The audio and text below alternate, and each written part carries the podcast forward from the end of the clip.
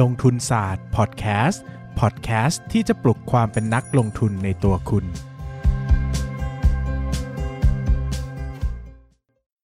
สวัสดีครับ ยินดีต้อนรับเข้าสู่รายการลงทุนศาสตร์พอดแคสต์รายการที่ชวนทุกคนมาพัฒนาความรู้ด้านการเงินและการลงทุนไปด้วยกันนะครับวันนี้เป็น episode ที่ 479 แล้วก็คือ episode รองสุดท้ายของลงทุนศาสตร์พอดแคสต์ซึ่งอาทิตย์เอ่อ episode หน้าน่าจะไม่มี น่าจะไม่มีสาระอะไรนะหมายถึงว่าน่าจะพูดคุยกันส่งท้ายมากกว่านะครับ episode นี้ก็เลยเป็น episode เข้มๆเนาะซึ่งเป็นเรื่องที่พูดบ่อยมาก แต่ตั้งใจจะทิ้งเป็น message สุดท้ายครับ จริง ๆ 3 message สุดท้ายทั้งเรื่อง crisis management การวางเป้าหมายการลงทุนเนี่ยสำคัญมากนะ แต่สุดท้ายเราก็เลือกวันนี้ต้องเป็นรองสุดท้ายเพราะมันสำคัญมากในยุคสมัยนี้จริง ๆ แล้วก็หลายคนอาจจะไม่เห็นความสำคัญของมันนะครับ ก็คือเรื่องของการลงทุนในหุ้นต่างประเทศ หรือการลงทุนในสินทรัพย์ต่างประเทศในตลาดต่างประเทศนะครับ พูดจากใจเลยนะไม่ได้มีความชังชาติไม่ได้มีไม่ไม่มีปัญหาอะไรกับเรื่องนี้นะครับ แต่ผมรู้สึกว่าโอกาสที่เศรษฐกิจไทยจะโตได้เยอะๆเนี่ยไม่ใช่เรื่องง่ายณนะพุทธศักราชนี้จังหวะแบบนี้สภาพสังคมเศรษฐกิจการเมืองแบบนี้นะฮะเนื่องจากเราไม่เห็นสัญญาณที่จะเกิดการเปลี่ยนแปลงที่จะนำพาไปสู่การเติบโตอย่างมากของเศรษฐกิจนะครับ ต้องยอมรับก่อนนะว่าเราเนี่ยตกอยู่ในภาวะที่เรียกว่ากับดักของชนชั้นกลางนะก็คือหมายถึงว่าเศรษฐกิจโตมามากแล้ว จากยุคเกษตรกรรม จากยุคอุตสาหกรรมมาเป็นยุคพึ่งพาการบริโภคภายในประเทศนะครับดังนั้นยุคสมัยนี้เนี่ยถือว่าเป็นยุคที่เติบโตไปเฟสต่อไปเนี่ยยากมาก เพราะว่าเฟสต่อไปเนี่ยมันต้องเป็นเฟสของการส่งออก แต่เป็นการส่งออกที่มีคุณค่า คือเราต้องสร้างบริษัทระดับโลกขึ้นมาอย่างสร้าง Apple Google Samsung Uniqlo อย่างเงี้ยซึ่งถ้าถามว่าประเทศไทยเนี่ยเรามองบริษัทที่อยู่ในตลาดหุ้นไทย ศักยภาพหุ้นตัวไหนนะ ที่จะนำพาไปสู่ตลาดโลกได้มันยากนะครับ เพราะว่าประเทศไทยมีหุ้นพลังงาน ซึ่งก็เป็น commodity เนาะมีหุ้นค้าปลีกนะห้างสรรพสินค้า ซึ่งก็แน่นอนว่าเน้นธุรกิจในประเทศอยู่แล้วนะครับ หรือว่ามีหุ้นที่เป็นธนาคารพาณิชย์สื่อสารก็ในประเทศอยู่แล้ว เรามีหุ้นส่งออกส่วนใหญ่ก็คือหุ้นโภคภัณฑ์เนาะไม่ว่าจะเป็นน้ำมันนะครับไม่ว่าจะเป็นสินค้าการเกษตรนะครับ ซึ่ง สินค้าเหล่านี้เนี่ยจริง ๆ มันผันแปรไปตาม demand supply ของโลก ซึ่งตามปกติแล้วมันจะต้องเรียกว่าเป็นเศรษฐกิจในยุค 2.0 ก็ได้นะ เพราะว่า 4.0 มันต้องการ value added นะครับคือคุณซื้อที่อื่นไม่ได้หมายถึงว่าวันนี้คุณจะซื้อไก่ คุณจะซื้อ CP ก็ได้หรือซื้อที่อื่นก็ได้ถูกไหมแต่ถ้าคุณจะซื้อ Facebook อะคุณก็ต้องไปซื้อกับ Meta คุณไปซื้อที่อื่นไม่ได้เพราะมันมีอยู่ที่เดียวอะไรอย่างเงี้ยนะครับดังนั้นเนี่ยการที่เศรษฐกิจไทยจะขับเคลื่อนไปสู่สิ่งที่เรียกว่าเศรษฐกิจ 4.0 การส่งออก value การส่งออกนวัตกรรมเนี่ยมันยากมากนะครับสำหรับผมนะซึ่งโอเค ในฐานะที่เราเป็นคนไทยประชาชนคนไทย เราต้องเอาใจช่วยประเทศไทยอยู่แล้ว อันนี้ผมไม่ติดนะ แต่ในเราเราในฐานะนักลงทุนนะครับ ผมก็จะบอกว่าตอนนี้ผมไม่เห็นสัญญาณ ดังนั้นวิธีการที่ง่ายกว่าคือไปซื้อหุ้นต่างประเทศดีกว่า นะครับก็คือไปซื้อหุ้นที่มีความหวังในการจะเติบโตระดับ global ระดับโลก มันจะง่ายกว่าการมาคาดหวังที่จะให้ประเทศไทยเปลี่ยนแปลงไปเป็นผู้ชนะในเวทีโลก ซึ่งวันหนึ่งอาจจะเกิดขึ้นก็ได้ วันนั้นคุณก็แค่ย้ายเงินกลับมาลงทุนในประเทศไทยแค่นั้นเองนะครับแต่สิ่งที่เกิดขึ้นระหว่างนี้เนาะผมเริ่มลงทุนในหุ้นต่างประเทศตั้งแต่ปี 2018 นะครับลงทุนไปได้ประมาณปีเข้าปีที่ 4 แล้วนะครับผลตอบแทนดีมากๆย้ำว่าดีมากๆ คือทั้งพอร์ตเนี่ยแบบเด้งทั้งพอร์ต ใช้คำว่าเด้งทั้งพอร์ต หมายถึงว่าหุ้นไปซื้อแบบ ได้หุ้นเด้งเกินครึ่งนะด้วยความที่ตลาดหุ้นหุ้นมันเยอะมากอะเป็นพันเป็นหมื่นตัว มันมีเวลาให้เฟ้นหาเยอะเข้าใจไหมครับ คุณสามารถเลือกหุ้นที่ดีที่สุดเพียงตัวเดียวจากตลาดหุ้นนั้น แต่มันไม่เหมือนตลาดหุ้นไทยเนาะบางทีมันก็ไม่มีให้ซื้อก็ต้องซื้อก็ต้อง upside สิบเปอร์เซ็นต์ยี่สิบเปอร์เซ็นต์ก็ต้องเอาอะไรเงี้ยแต่ต่างประเทศบางทีมันมี upside แบบเห็นชัดๆเป็นร้อยเปอร์เซ็นต์อย่างเงี้ยมันก็ง่ายกว่าที่จะซื้อที่จะลงทุนแล้วก็ถือยาวนะ ผมไปลงทุนต่างประเทศผมจะเน้นการถือยาวอย่างเดียวเลย คือต้องเลือกหุ้นที่เห็นภาพ 5 ปี 10 ปีจะไปทางไหน แบบนี้มันจะทำให้เราลงทุนได้ง่ายนะ ไม่ต้องเสียเวลามาปรับพอร์ตมา trading แล้วก็ใช้วิธีการซื้อแล้วถือซื้อแล้วถือซื้อแล้วถือสะสมไปเรื่อยๆเติมเงินเข้าไปเติมเงินเข้าไปนะครับ ซึ่ง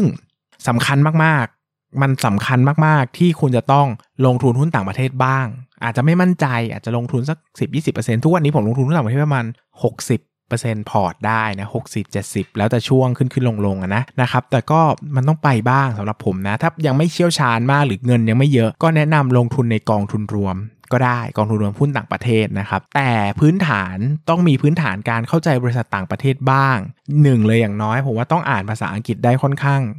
คล่องแคล่ว อาจจะไม่ต้องเป๊ะ ไม่ต้อง writing skill speaking skill listening skill เยอะก็ได้ แต่สิ่งสำคัญผมว่าคือ reading skill เราใช้เยอะมากในการอ่านข้อมูลบริษัท อ่านงบการเงินภาษาอังกฤษอ่านใด ๆ ก็ตาม หรืออ่านข้อแบบอ่านบทความอะไรอย่างเงี้ยนะครับ มันต้องมีอยู่บ้างเพราะว่าเราจะหวังพวกนี้กลับมาเป็นภาษาไทยเนี่ยถ้าเป็นไปไม่ได้เลยนะ มันยากมากนะ ดังนั้นเนี่ยก็ฝึกฝนไว้ภาษาอังกฤษนะต้องใช้อยู่แล้วนะครับก็จะได้อ่านหนังสือ อ่านไม่ใช่อ่านหนังสืออ่านข้อมูลหุ้นต่างประเทศได้อย่างโฟล์นะใช้ได้แบบว่าคล่องแคล่วนะครับ แล้วก็เปิดโลกใหม่ๆ เปิดโลกการลงทุนใหม่ๆนะครับ โอกาสมีเยอะมากนะแล้วก็หลายครั้งโอกาสไม่ได้อยู่ในประเทศไทยนะครับ ก็ลงทุนหุ้นไทยก็ได้นะก็อาจจะมีตัวที่ผลตอบแทน 10% 20%ให้ซื้อนะผมว่าถ้าหวังผลตอบแทน 10%เนี่ยอาจจะไม่ต้องโฟกัสมากนะครับ หรือว่าถ้า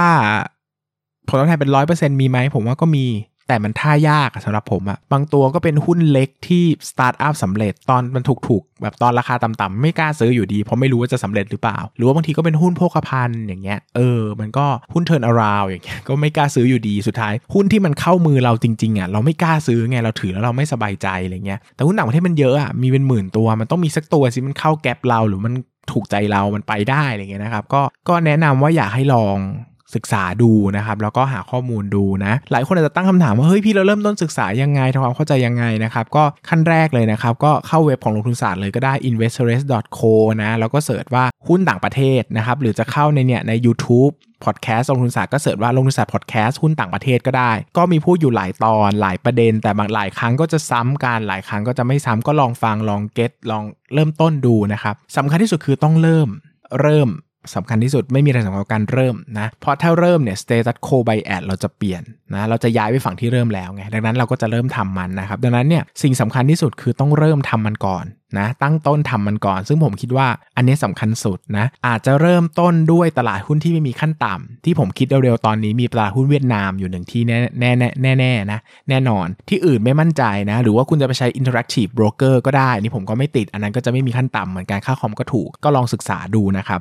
แต่ผมเชื่อว่าถ้าเราเริ่มไปลงทุนไว้บ้าง ไปหยอดเงินไว้บ้างเนี่ยมันจะทำให้เราสนใจมากขึ้น ถ้าเราไม่ลงทุนเลยเนี่ยมันก็จะยากนะครับ แล้วก็ถ้าผมเชียร์นะ ถ้ามีเงินก้อนหนึ่งถึงหน่อยนะ ก็ไม่แนะนำกองทุนรวมเท่าไหร่ เพราะว่าถ้ามีความสามารถพอจะอ่านหุ้นรายตัวไทยเองได้ แล้วผมไม่คิดว่าการลงทุนหุ้นต่างประเทศเป็นเรื่องที่ยากเกินมือ ก็ฝึกฝนพัฒนาขยันหน่อย เดี๋ยวมันจะได้นะครับถ้าลงทุนในกองทุนรวมเนี่ยผมบอกแล้วว่ากองทุนรวมเป็นการมัดอะ มันเยอะอะบางทีเราอาจจะไม่ได้ชอบทุกตัวก็ได้ หรือว่าบางทีทัศนคติของเรากับผู้จัดการกองทุนอาจจะไม่เหมือนกัน เราอาจจะอยากถือต่อเขาอาจจะอยากจะขายอย่างเงี้ยเราไม่เราก็ไม่มีสิทธิ์ที่จะไปโดมิเนตเขาใช่ไหมครับ ดังนั้นเนี่ยผมว่าวิธีที่ปลอดภัยที่สุด แล้วก็ง่ายที่สุดก็คือลงทุนด้วยตัวเองครับ ก็อาจจะต้องใช้เงินเยอะหน่อย หรือว่าบางทีต้องเสียค่าคอมเยอะหน่อยก็ให้คิดซะว่าถ้าลงทุนระยะยาวเนี่ยถือ 5 ปี 10 ปี บางทีโดนค่าคอม 2-3%อาจจะไม่ใช่เรื่องที่เยอะก็ได้อะไรเงี้ยนะครับก็ รงนี้ก็ลอง manage ดูตามความเหมาะสมเนอะแต่ผมคิดว่ายังไงยุคนี้สมัยนี้เนอะยิ่ง globalization ขนาดนี้โลกเปิดกว้างขนาดนี้ทุกอย่างง่ายดายขนาดนี้เนี่ยการไม่ลงทุนในหุ้นต่างประเทศถือว่าเป็นจุดอ่อนมากๆเนาะเราอย่าเราเราเราลองถอดตัวเองซิว่าเราไม่ใช่พลเมืองไทย เราเป็นพลเมืองโลกอะ เรายังจะลงทุนในตลาดหุ้นไทยอยู่ไหม ถ้าเราเป็นพลเมืองโลกแล้วเรายังลงทุนในตลาดหุ้นไทยอยู่แปลว่าวันนี้สิ่งที่เราทำไม่ได้ไบแอสแต่ถ้าเราเป็นพลเมืองโลกแล้ววันนี้เราไม่ลงทุนตลาดหุ้นไทยอะเราไปลงทุนในจีน ลงทุนในเวียดนาม ลงทุนในฟิลิปปินส์อเมริกายุโรปเนี่ยแปลว่าเรา bias แล้วเพราะว่าเรารู้สึกว่าเราซื้อหุ้นไทยแล้วมันเข้าใจง่ายนะก็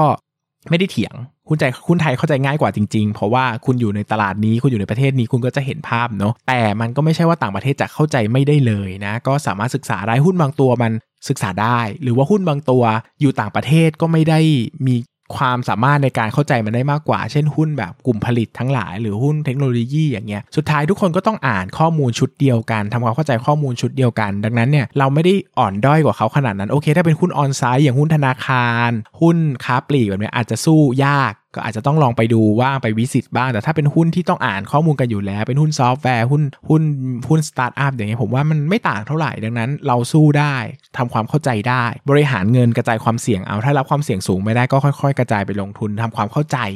เรื่อยๆนะแล้วผมเชื่อว่าการลงทุนหุ้นในหุ้นต่างประเทศจะเป็นคีย์สำคัญในการพาเราไปสู่ผลตอบแทนที่ดี โดยที่ไม่ต้องเปลี่ยนหุ้นบ่อยๆ ไม่ต้องเหนื่อย ไม่ต้องเล่นท่ายากมาก เพราะผมคิดว่าหุ้นต่างประเทศมันมีท่าง่ายให้เล่นอยู่บ้างนะครับ ก็ก็ลองดูเนะฝึกฝนตัวเองให้เก่งเพื่อพาตัวเองไปอยู่ในตลาดที่ผลตอบแทนดี แล้วมันจะผมบอกเสมอนะว่าเราต้องลงทุน 30-40 ปีมันยาวดังนั้นเนี่ยลงทุนไปเถอะนะ มันก็จะ ศึกษาอะไรไปเนี่ยมันได้ใช้ยาวๆไงศึกษาวันนี้ใช้ได้ 20-30 ปีอะ่ะคือโอเค ความรู้มันอาจจะเปลี่ยนแต่พื้นฐานความรู้พื้นฐานความเข้าใจเนี่ยมันไม่เปลี่ยนอะดังนั้นก็มันเป็นประโยชน์ในการลงทุนระยะยาวนะครับก็สนับสนุนให้ทุกคนลองศึกษาเรื่องการลงทุนหุ้นต่างประเทศดูครับสวัสดีขอบคุณทุกคนมากครับ สวัสดีครับ อย่าลืมกดติดตามลงทุนศาสตร์ในช่องทางพอดแคสต์เพลเยอร์ที่คุณใช้ แล้วกลับมาปลุกความเป็นนักลงทุนกันใหม่ในลงทุนศาสตร์ Podcast.